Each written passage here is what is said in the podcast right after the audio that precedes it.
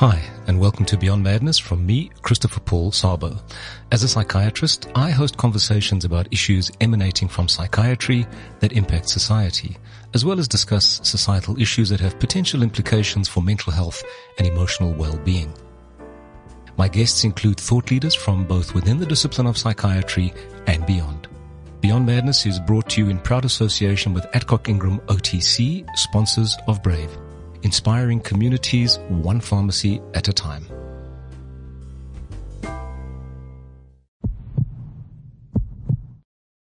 The loss of someone close is a reality that has either already happened or will happen to each one of us unless, of course, we die before any such event, in which case it'll happen to those nearest and dearest to us. Loss is an inevitable consequence of life, but as inevitable as it is, I'm not sure that one is ever fully prepared for how it impacts and to a greater or lesser extent we grieve. On today's episode entitled Loss and Grief, I welcome Professor Mark Goldblatt and Dr. Lilian Cabiron.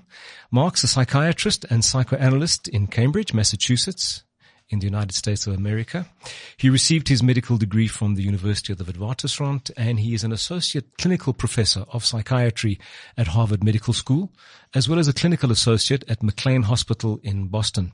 He's a founding member of the Boston Suicide Group and he has a long-standing interest in suicide and psychoanalysis. Lilian is a psychiatrist and psychoanalyst, as well as having trained as a transformational coach and mindfulness teacher with more than three decades of experience in the field of mental health. Uh, Lilian has her own story to tell that led her to involvement with the Compassionate Friends here in Johannesburg, initially as a participant in the meetings and ultimately as an individual grief counselor. So Mark and Lilian, um, welcome. Thank you both for joining us for this episode. Um, I want to start out by saying that, you know, when, when I think of grief, I think of Kubler-Ross, Elisabeth Kubler-Ross, who was a Swiss-born American psychiatrist. She wrote the book On Death and Dying, which was published in 1969, so quite a while back, where she described her theory on the five stages of grief. And, and, and to my mind, this theory has become, and I might say for me certainly remains synonymous with the term grief. I'm not saying that she captures everything there is in her approach to grief and her understanding of grieving, but certainly it provides a, a, framework for potentially understanding, firstly, that it's a process, and importantly, for understanding oneself in that process. So I'd, I'd, I'd like to start, if I may, with um, just uh, describing the stages as she proposed them, and maybe beginning our conversation with a, a reflection on the on the stages. And and to to Lilian and, and Mark, I assume that I'm starting in a place that is comfortable for, for both of you in terms of how one understands grief and the various stages. Lilian? Mark, okay with that? Okay, so I mean, I'd like to start with describing the stages as um, Kubler-Ross proposed them and begin our conversation with a reflection on those stages. So if one looks at what the five stages are as described by her, there's denial, anger, bargaining, depression, and acceptance. And I'm reading them in a specific order, but it doesn't necessarily mean that they occur in that order. And we can look at each one in terms of what they potentially mean. But Mark, I'd, I just want to turn to you initially. What's your experience in terms of Kubler-Ross, these stages of grief, and how you've experienced them play out in terms of patients or families that you've seen who might be grieving? Well, grief affects all of us. And so we all have a personal experience of losing something very important. And we all know the pain of what it's like. Uh, sometimes they, the, the stages that you describe can occur, and sometimes we skip different stages. Sometimes there's more of one and more of the other. Yes. Uh, generally, I think she's describing an overarching um, concept of how to think about it, but often you might not have diff- one or other stage present. And um, I think everyone just grieves in their own manner and struggles with the loss as best they can. I think that's probably exactly how it is. I think grief strikes me as something which is unique to each individual. And I think it's got a lot to do also with the connection with the person they've lost or, or, or, or what that person represents to them. I mean, the, the, the stages as described are very discrete and very specific and it, it's, it's, it's as if they occur in a sequential way. Lilian, I mean, you've, you've worked closely, obviously, through um, the compassionate friends. I mean, what is your experience of of of or the or the usefulness of Kubler Ross's understanding of of grief mm-hmm. within the context of these five specific stages? Yeah. Well, um, I, am glad that we started the conversation with the stages because uh, I think, in a way, it's an echo of what happened with Kubler Ross. She started the conversation about dying and about grief, what was not happening before. Right. And I found there the, the biggest and most important uh, value of her stages. Um, in my personal experience and the personal experience with the clients, um, most people have their own path, and um, we have to be careful in the way we understand the stages. Um, and not to assume that they are a sort of a recipe to follow yes. or a tidy stages that goes one after the other and eventually we're going to go into something else or out of grief I think is a is a good map to have in mind and to eventually, depending on what is happening with the individual, point out that you know these things have been described and they are extremely completely normal into the grief process. But uh, as Dr. Mark Goldblatt said, it's very individual. Each person grieves in a particular way, and it, grief is very messy also. Mm. It's not a tidy process where we first are in denial and then we pass to another stage that is anger and so on. Sometimes somebody can go through those stages, a sort of tidy, but many times no. And the other thing is that uh, for me, stages give the impression of uh, steps, you know, that we are in one step of one level, then we move to another level. And my experience shows me that it's not like that. That is, in one day, people can come and go through different so-called stages or can go in uh, throughout months into different ones and go back to square one to yes. one of the first ones. Sure. So yes, it's very valuable as a roadmap, as a framework, as you mentioned. Uh, but we, we have to be careful in the way we understand them and also free uh, people from the understanding that they are not going, if they are not going through these stages while they are grieving, something is wrong with them. Yes. Grief is personal and each person experiencing in their own way and uh, is okay to feel the way each person feels. Um, I suppose, yeah. I suppose because they're called stages, it seems like there would be some kind of sequential process where you go from one to the next to the next. But the truth of the matter is, I, I, I, I don't know. I, I think maybe it's almost as much as it might be helpful for the individual who's grieving, it's probably also helpful for the therapist or the psychiatrist who's dealing with the patient to have an understanding of what the patient may be experiencing at a particular moment and to provide them with some kind of context, uh, as in this is understood, this is how it happens, this is how it works, and this is what we can anticipate. How do you see that, Mark? I mean, is it, is it, is it a useful framework? I mean, as much as we sort of say, well, it's the framework. I mean, I, I, I don't know that it's an absolute. Well, you're making two important points, but I want to underscore what Lilian said.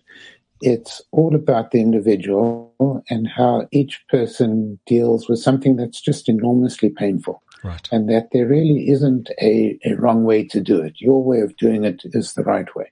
And there's no uh, textbook that's going to tell you what's a better way to do it. Yes. The second point, to get back to what you're saying, Christopher, is that people come and see me when things go wrong. Right. So for normal grief, it's extremely painful, and people struggle with it individually, with family, with friends, colleagues, whoever is also associated with the loss they usually don't come and see somebody like me because we think of grief as normal. Right. Everybody goes through it, and you can take as long as you like. Now, in some cases, something goes wrong, in which case it's a very difficult grieving process. And some people, the grief has uh, bad implications in terms of uh, how to move forward, whether through all these stages or back and forth in these stages or outside of these stages, but somehow it's debilitating. And at that point, people come and see a psychiatrist, and uh, I've ended up seeing people in my practice or people who already are in my practice go through another severe loss, and then we have to deal with it in, in the treatment. But I think that's a, a, a critical point because there are different categories of people.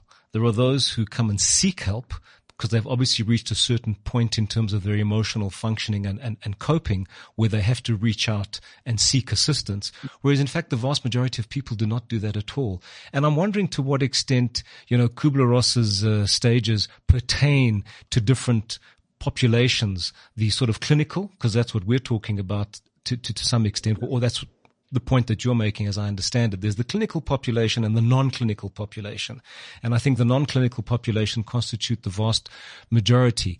Lilian, just in terms of your work with the compassionate friends, you obviously got there through your own personal journey. I don't know if you want to share that with us because obviously mm-hmm. it's something deeply personal for you and I don't want to uh, put you on the spot. So there's no pressure to do so, but obviously it would be helpful if you, if you're able to and, and, and, and if not also okay, we'll just move to your work with the compassionate friends. So I leave it to you to, to decide.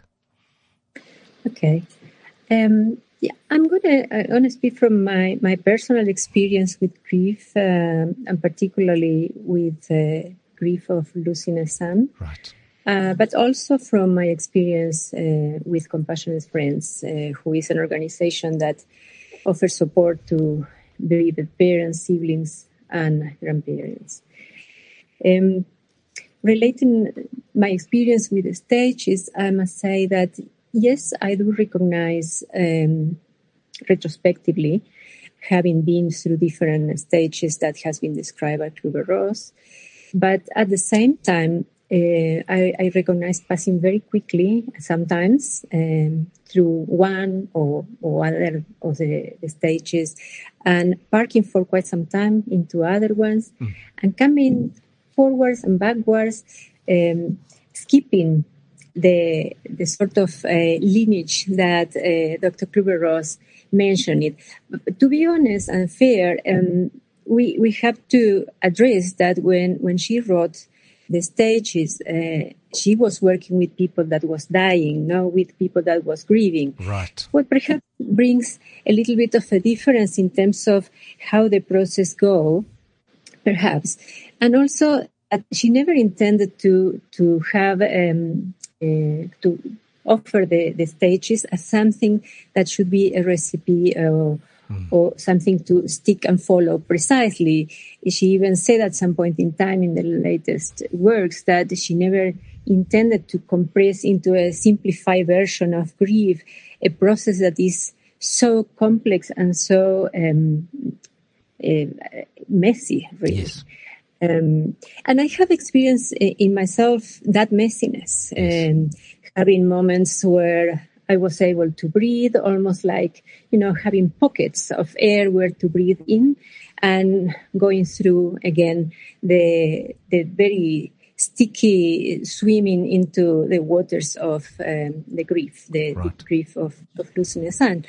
Um, for me, has been also very helpful just to um, add something else, not only consider the Kubler-Ross stages, what in a way is a bit of um, a passive approach right. um, that gives the idea that, well, we will go through the different things that are described, um, but also incorporate uh, an approach that is more um, active, uh, acknowledging and, and working through the process of grief. When I um, work with people that is grieving, I at point in, at some point in time I remind them that not only is is a difficult journey, but it's also it demands a lot of work. Right. It's not about like the common saying out there that time heals everything. Yes. Time is necessary, but eh, hard work is also necessary. There are things um, that we have to be aware and and actively do and go for it, even if it is to just allow the pain and the sadness to be there. Yeah. Um, but we have to have the intentionality to work through that. Uh, so, yeah. I think that's important, the issue of intentionality. Look, I must be honest. I mean, I, I, I have on occasion had patients come to see me specifically because of loss. Um, of a loved one. I've had patients who are seeing me who happen to lose a loved one. And I've got to be perfectly frank. I don't make reference to Kubler-Ross at, at all within that context. Mm. I'm more about listening to their story, their loss, how it's impacted upon them, who that person was to them, and how they are thinking about their life now without that person before we even necessarily get to the future. Um, it's just about working with the feelings in, in the moment. And so, I mean, the overwhelming sense that I generally have is is is, is one of sadness. Um, so you could say, well, that's Kubler Ross's depression.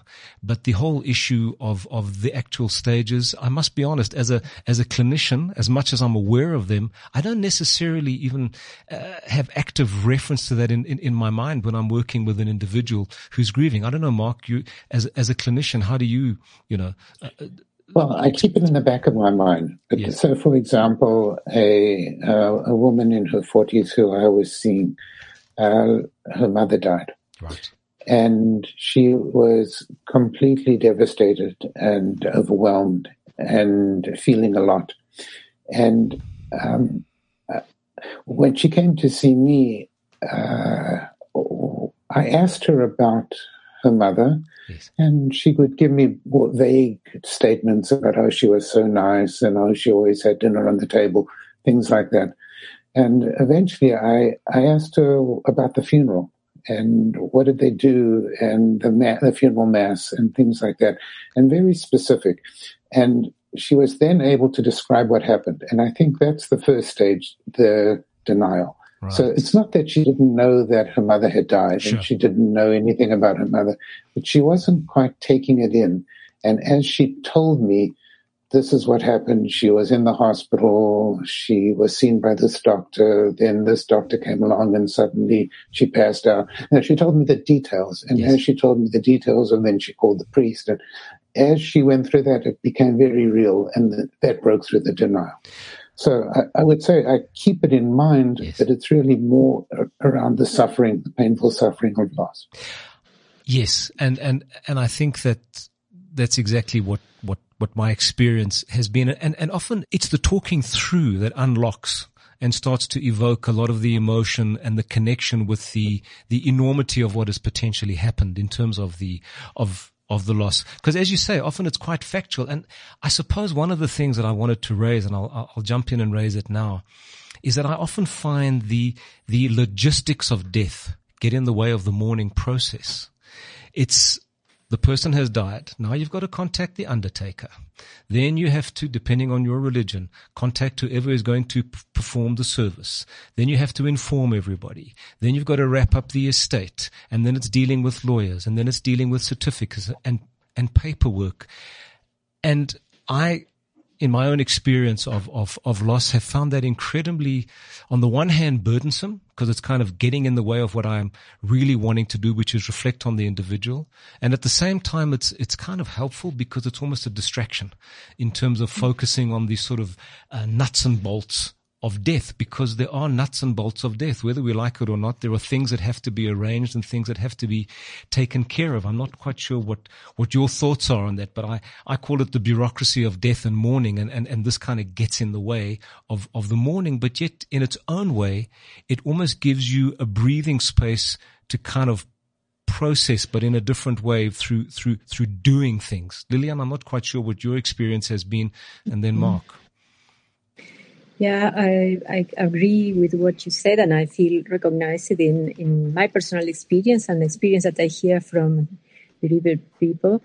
Um, there is this period that we can also call it denial, I think, but it has a, a, a service yes. to us that is to allow us to filter such an overwhelming news of a loss and create the possibility to disconnect with that and then talk about something that is perhaps lateral and talking about, you know, which flowers I want to choose. Yes. And you uh, worry about the flowers, but at the same time, the flowers are for the funeral of your son. Obviously, yeah. there is a level of denial there, but it's also necessary to be able to breathe, to be able to take in such a strong situation, such difficult, difficult situation that is so it goes beyond the capacity perhaps at the beginning and yes. allow us some time to start bringing it in. It's, it's, it's, uh, to me, I always say that the, the grieving starts when all the people go home. So it's like initially mm. everybody's there suddenly there's this flurry of activity, family, friends, people you haven't seen for ages who get to hear the news and there's all this activity swirling around you. And as, you know, we're talking the organization and all the sort of finer details and allocation of duties to make sure that everything is respectfully done and in a dignified way and, and, and, and honors the person. And then suddenly everybody goes home and they go back to their own lives. And I think that for me, in, in, in my experience, that that's when the grieving really starts is that that's when there's kind of a, a level of acceptance that this is it now. Everyone's gone and it's just me and my thoughts. Obviously you haven't been abandoned, but all the activity dies down and it's just you. Mark, I'm not quite sure what your thoughts are on, on, on that, but that's my own personal experience of, of, of, of loss and to some extent what I've seen.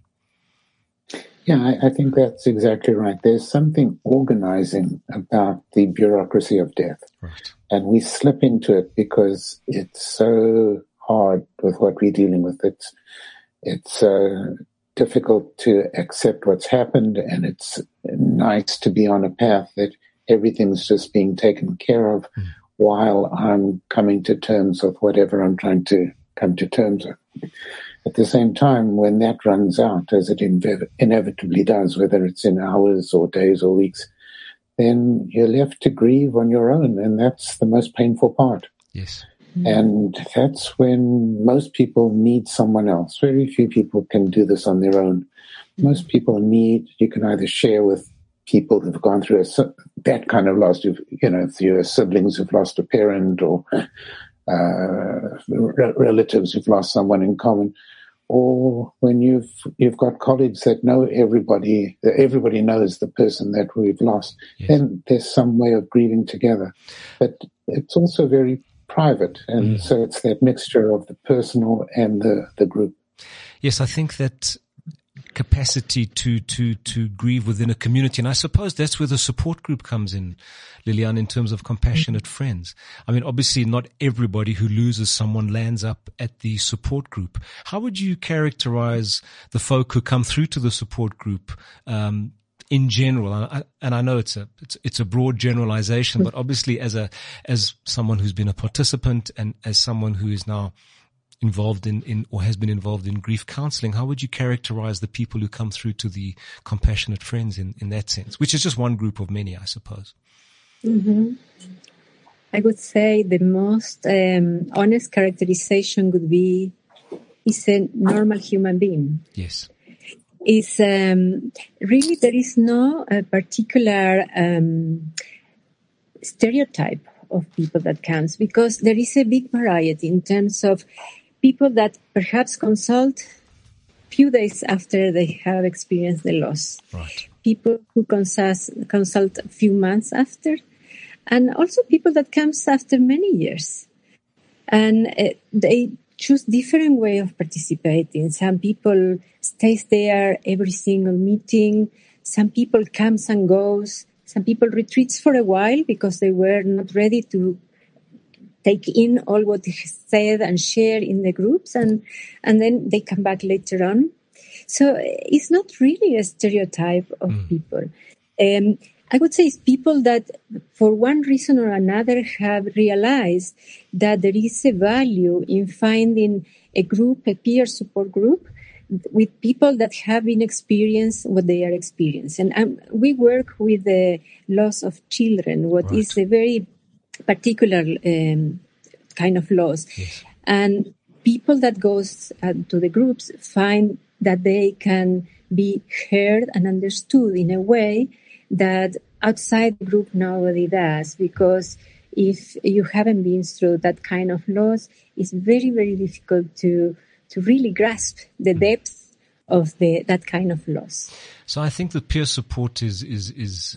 is important for those particular individuals, but I think in general, I I think there's a there's a real benefit to not necessarily speaking, but certainly to listening to other people's stories and, and, and feeling a certain commonality.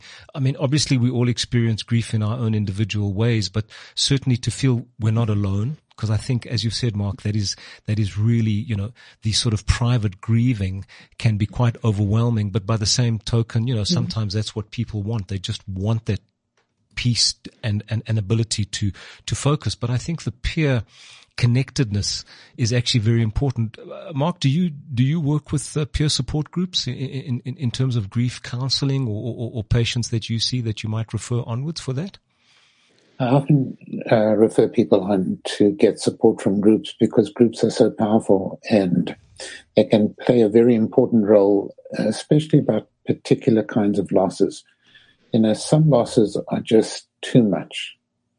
Losses that are traumatic, for example, yes. or losses that are uh, come one on top of the other, or things like that, can just be too much, and people struggle to find a way to, to to take it in and to come to terms with it. And it takes a long time, and sometimes being amongst others who've had similar experiences can be very supportive and find a strength I think that's mm-hmm. that's the issue really is is is to find the strength to to keep moving forward and and and to carry on because life does carry on.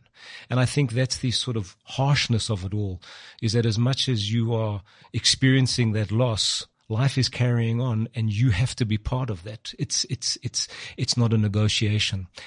I wanted to touch on something because we're three psychiatrists sitting together and it wouldn't be a psychiatric conversation without bringing the diagnostic and statistical manual of mental disorders into it. Number five, and in fact, it's gone beyond number five. It's now the text revision, which uh, was an inevitable consequence from the American Psychiatric Association. And I came across a headline not too long ago, well, a little bit back in the New York Times how long should it take to grieve? Psychiatry has come up with an answer. So I read a headline like that, and as a psychiatrist, I'm I'm a little bit taken aback because I don't want to be cast in the role of having an answer. And there's a new diagnosis that's been added to the DSM-5 in the text revision, and they, the New York Times calls it the DSM-5 Psychiatry's Bible. Um, and they speak about a new diagnostic entity called prolonged grief disorder. And so I wanted to, to, to touch on what your thoughts were on that, or if you've even really kind of exposed yourself to it, because I, I, I certainly haven't seen the text revision of DSM-5. So if I hadn't read about it, uh, in the newspaper, I'm not sure that I would have known about it. But here they're putting a one year, uh, time limit when I say time limit, they're saying that if you kind of go beyond a year of grieving, then potentially you're suffering from prolonged grief disorder. And I think one of the issues for me is this medicalization of what is potentially a, a, a normal process. And I think that one of the, in the second paragraph, they speak about viewing intense grief as a target for medical treatment. So, I, you know, when, when I read things like that, I'm always a little bit concerned that we're medicalizing what is a normal process actually for the vast mm. majority of people. Although they speak about seven to 10% of bereaved adults suffering from prolonged grief disorder. And I'm not sure that prolonged grief is necessarily a disorder, even if it impacts upon you. So I don't know, Mark, what your thoughts are and, and, and Lilian, what your, what your thoughts might be. I, I think that, that they're struggling to define is when does it take a turn from beyond grief and become something uh, like depression yes. or disorganizing uh, when when you can't get your life back on track. So, a client of mine, um, his mother died uh, 18 months ago. Right. And I would say he he speaks about her every week when we meet, and he clearly misses her and grieves for her. And it's 18 months later, and he's still doing it and so what? You know, I, I think I, I, wouldn't diagnose it as anything. I think it's still very painful and still very fresh. On the other hand, I've also had people who, have come and see me and said, um, my uh, spouse died and I, I, just can't take care of the kids. I'm supposed to go to work. I just can't get myself up. I can't get going and I'm completely uh, stuck. And I, that's when I need help. And so no matter whether that's at uh, month one or month 21, that, that's a stage that needs more more input from the um, psychiatric point of view. Well, I think that, you know, uh, what you said initially, uh, we're needing to distinguish, are we dealing with something beyond grief? Have we moved into another diagnosable condition for which there is a different path of care that might be required? But Lilian, before I move on further, your your thoughts on this uh, concept or this entity, prolonged grief disorder. What what what would you say? Look, I think uh, it's important that uh, there is a conceptualization of a possibility of grief to to go in a way that is not favorable.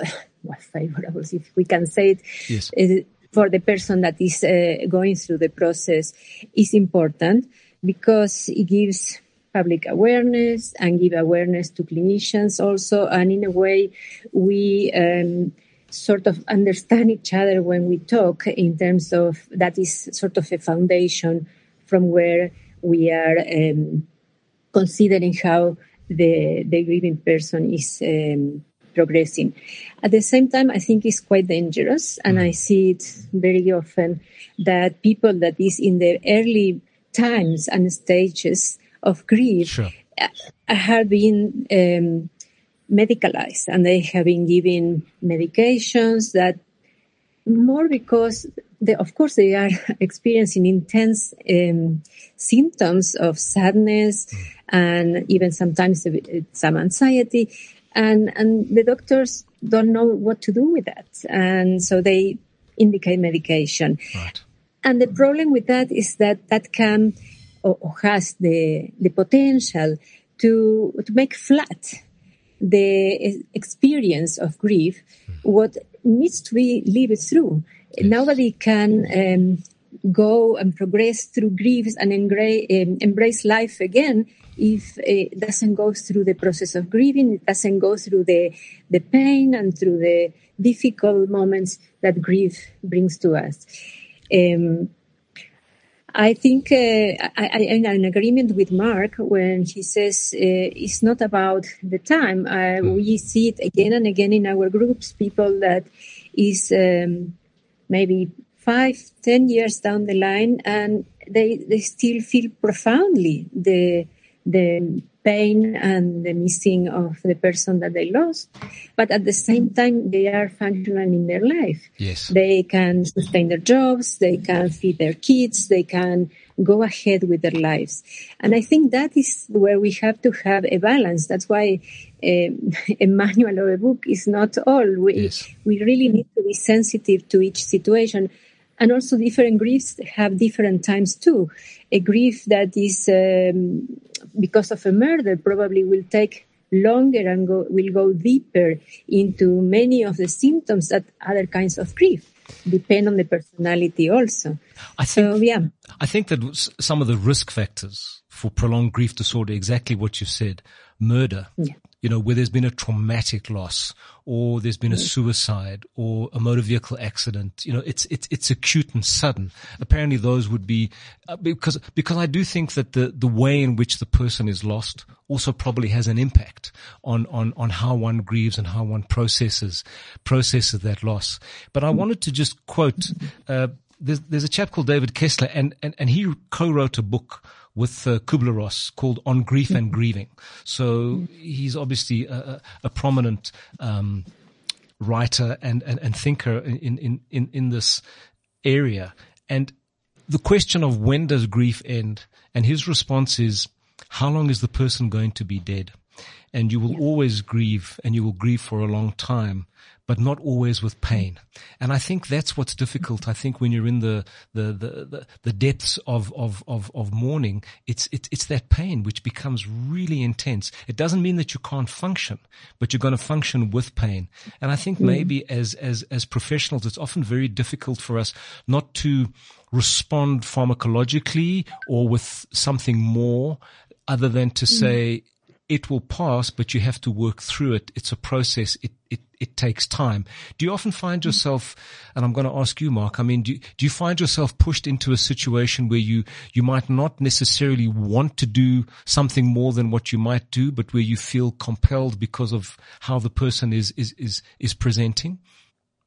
Well, sometimes that happens, but there, there's a couple of aspects to what you're talking about. So, um, some of it has to do with when the the grief uh, gets gets beyond the circumstance. So people who are unable to think of anything else in life. So right let's go back to when you were talking about the pain. Right. The pain can be two aspects. There's there's physical pain, and with grief, you can you can feel it physically in your gut. And I often ask people where they feel it. Uh, the man I was talking about who lost his mother, he felt it deeply in his chest, and yes. he sometimes went to the emergency room for a checkup. But it was all somatic, psychosomatic yes. pain that he felt in his body. People also feel psychic pain. Right. Psychic pain is just a, pain that that goes often with with grief and unbearable emotionality, mm. and so that can be very hard to endure.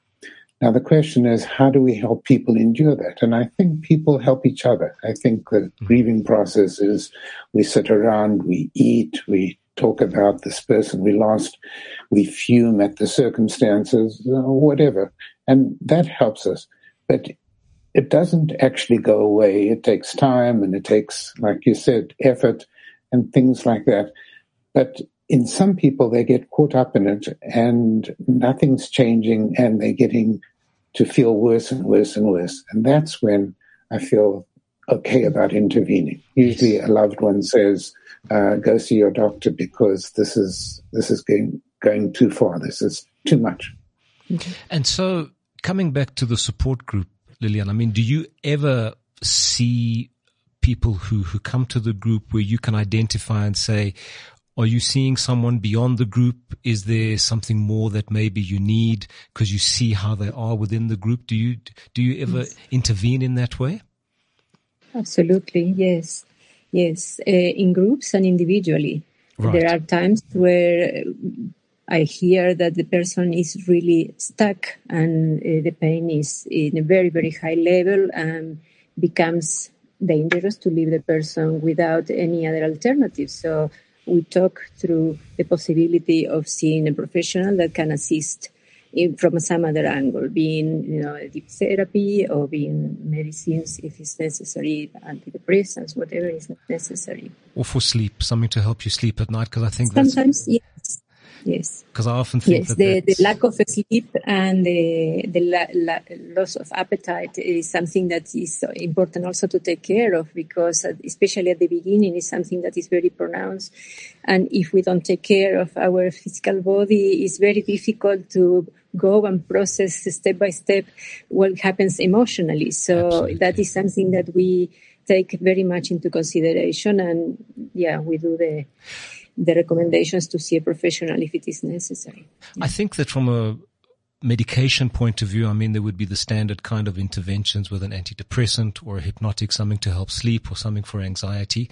But more recently, I've been reading about the use of a drug, ecstasy, um, being used in the process of assisting grief and with very positive results. Now, I, you know, I'm, I'm always a little bit wary and a little bit skeptical because I haven't seen randomized controlled trials, but certainly that is something that is out in the popular media and, and, and people are talking about it and sharing their experience of, of, of grieving and how this agent, let's call it that, has assisted them. So Mark, I'm not sure what you might have heard or what you might have experienced uh, in, in, in that sense of what people may be saying.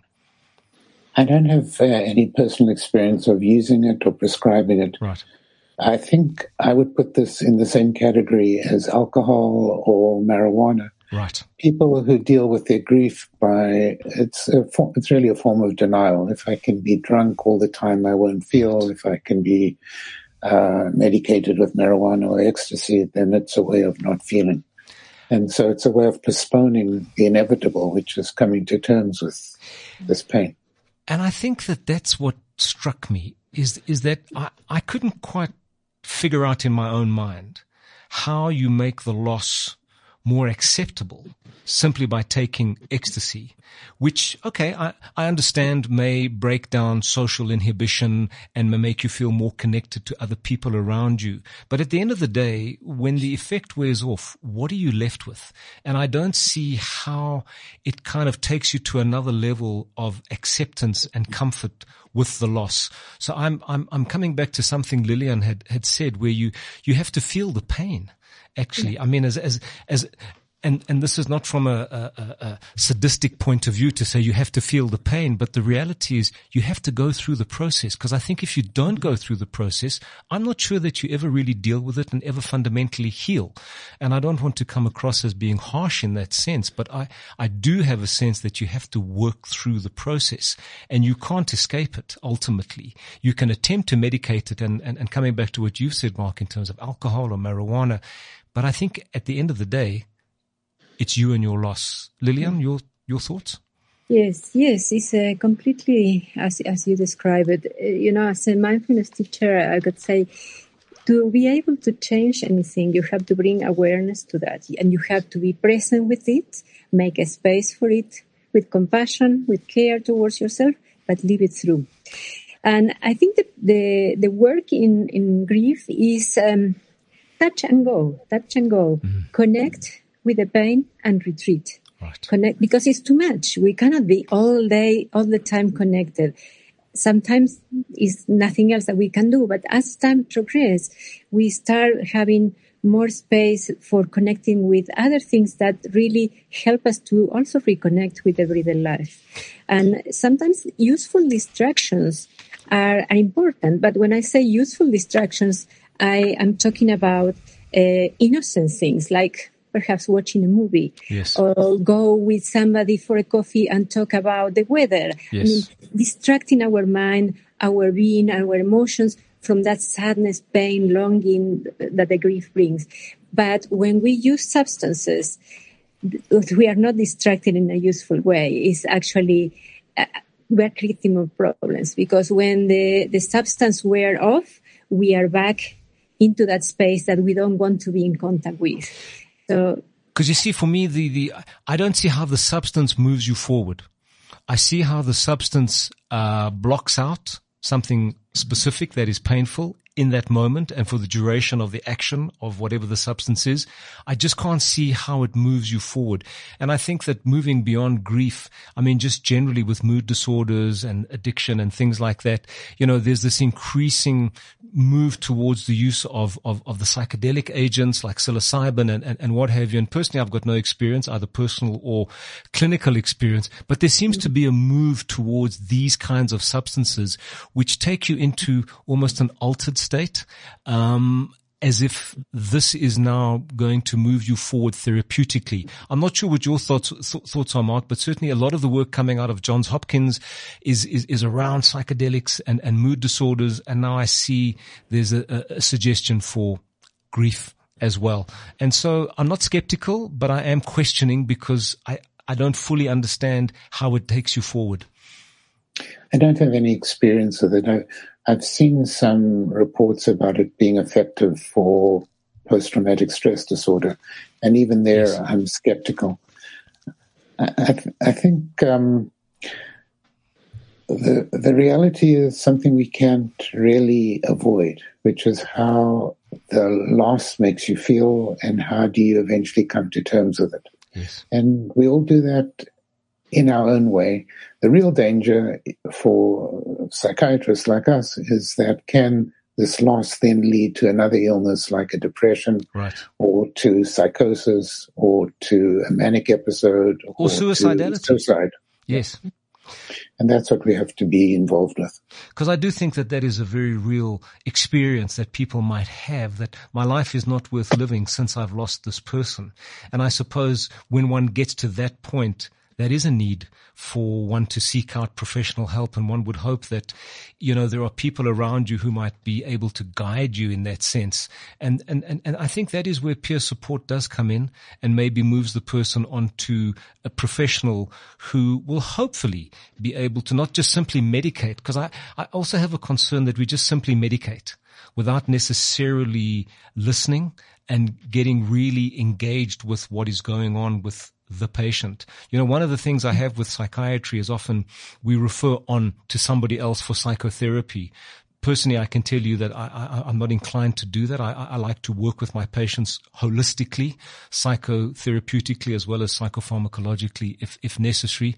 Because I think that when you work with one person, for me, it feels more um, contained in that sense. Not that I'm against onward referrals. I, I just tend not to. And I, I just have a concern that sometimes as psychiatrists, we take a very narrow view of, of, of the person in front of us. And we simply see them as, as somebody suffering from condition X that needs medication Y. And then that's it. And I'm, I'm, you know, not comfortable with that completely. That, but that's, that's personal. So are there factors which influence the, the, the process of, of grief? And here I'm getting into things like culture and religion.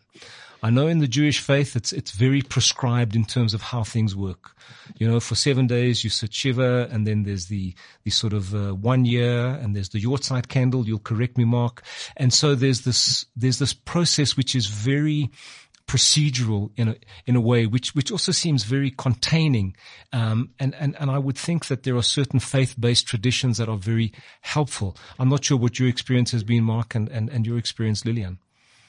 Uh, my own experience is that when my father died, I found some of these rituals very helpful, right. but limited. I, I could use it in the first week or two, and then faith uh, was not something that really played a role in my grieving my um, engagement with family and friends was more helpful in my grieving. Yes. I think a lot of people get a, get a great deal out of their faith, especially during times of loss. In particular, when they can find a priest or a person who's compassionate and empathic and not just going through the rituals of death. So I think that that's important. Compassionate someone who's compassionate. I think that is really the issue. And it's, and it's, and it's not so much necessarily about religion per se or, or, or that, uh, in itself. It's about the person you talk to. It seems to me and, and, and how they can relate and how they can provide you with comfort. Lilian, your thoughts? Mm.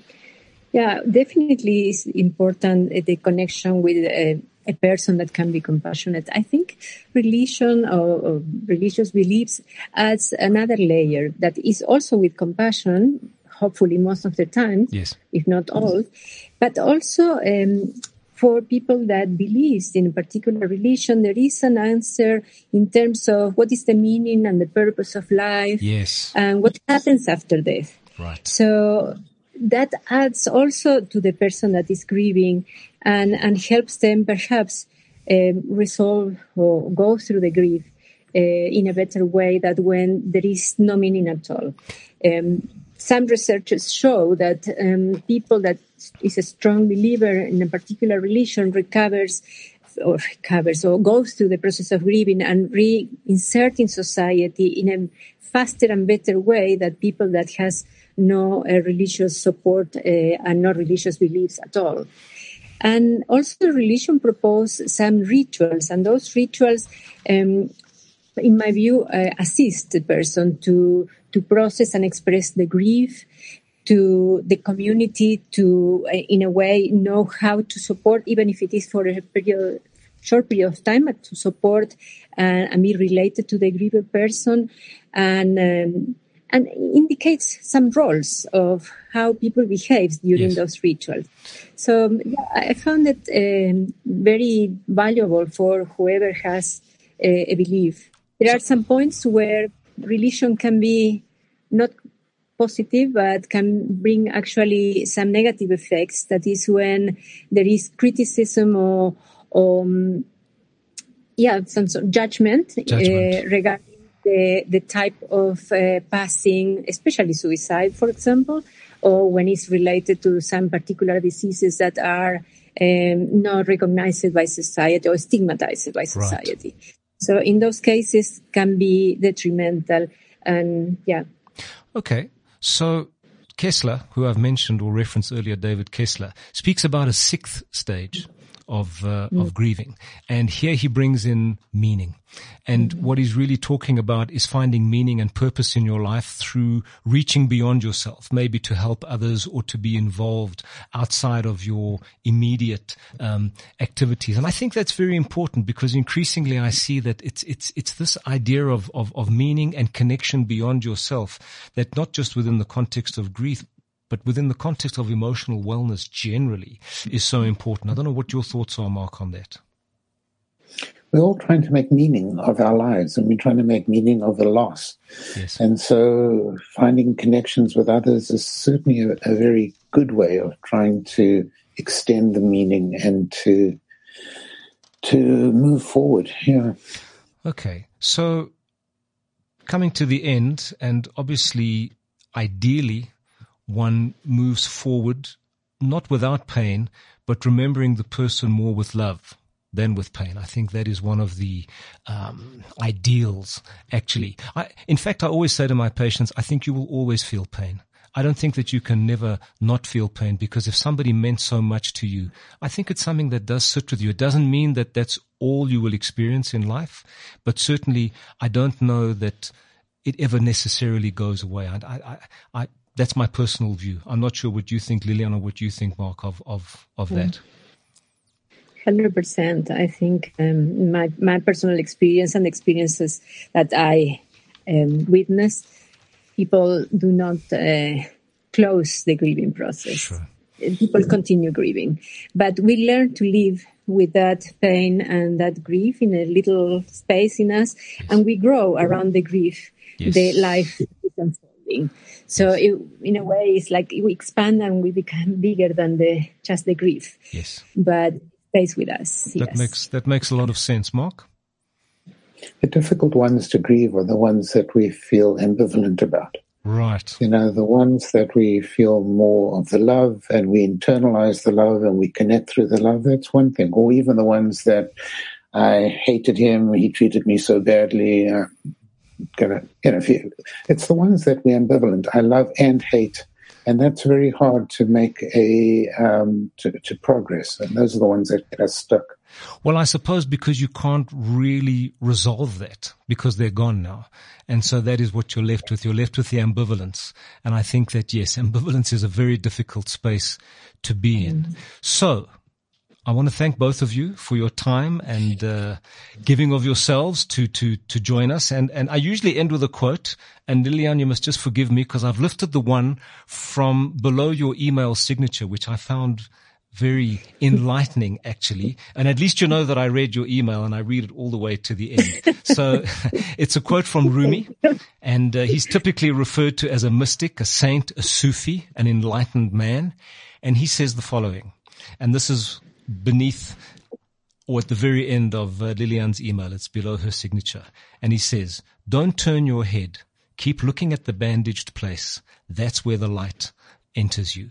So reflect on that and thank you very much to both of you once again for, for joining us and um, hopefully providing some meaning and some enlightenment for the listeners and, and something for them to take forward.